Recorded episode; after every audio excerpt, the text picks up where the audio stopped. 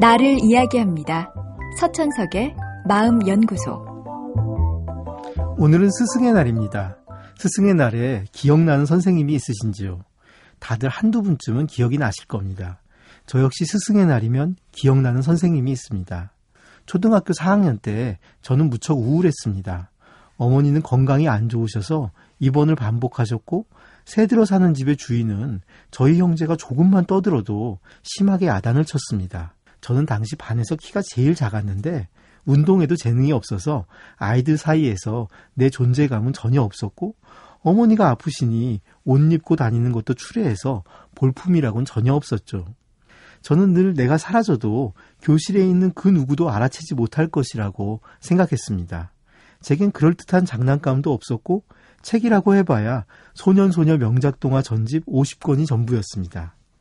제가 주로 하는 일은 방바닥에 누워 이런저런 상상을 하는 것이었죠.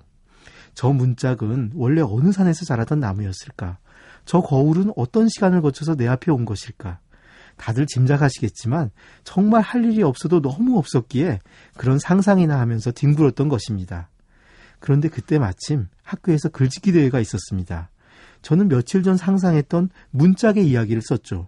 한 그루의 나무가 잘려서 문짝이 되고 그러다 집이 무너져서 버림받지만 결국은 자기를 챙겨주는 새로운 주인을 만나서 행복하게 산다는 이야기였죠. 그 글에는 문짝처럼 나도 나를 알아주는 누군가를 만나고 싶다는 마음이 담겨 있었습니다. 그런데 며칠 후 다른 반 선생님 한 분이 저를 불렀습니다. 제가 쓴 글이 재미있다며 남아서 글 쓰는 연습을 해보자고 했죠. 그때까지 저를 알아주는 사람이란 어디에도 없었기에 저는 어리둥절한 반, 기쁨이 반이었습니다.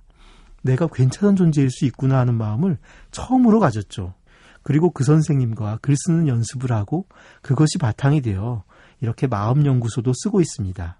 나를 알아주는 사람, 내 삶이 의미 있을 수 있다고 말해주는 사람은 어두운 밤길의 가로등과 같죠. 가로등이 켜져야 밤길을 제대로 볼 수 있듯이 내 삶이 의미 있다고 느낄 때 비로소 구체적인 목표도 정하고 노력도 할 수 있습니다. 여러분에게도 그런 선생님이 계신지요? 그렇다면 그 한 사람의 힘을 잘 아실 겁니다. 그리고 더 중요한 질문 한 가지. 여러분은 누군가에게 그런 사람인지요? 만약 두 가지 질문에 모두 맞다고 대답하실 수 있다면 그런 당신은 정말로 행복한 사람입니다. 서천석의 마음연구소. 지금까지 정신건강의학과 전문의 서천석이었습니다.